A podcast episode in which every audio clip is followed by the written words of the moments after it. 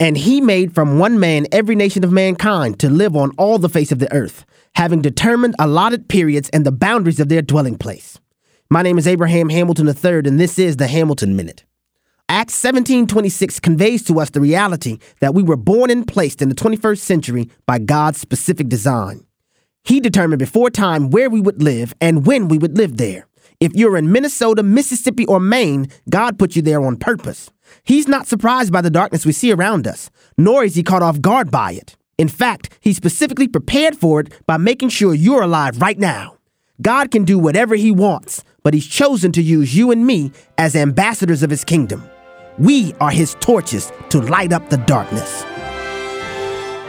Listen each weekday from 5 to 6 p.m. Central for the Hamilton Corner with Abraham Hamilton III, public policy analyst for the American Family Association.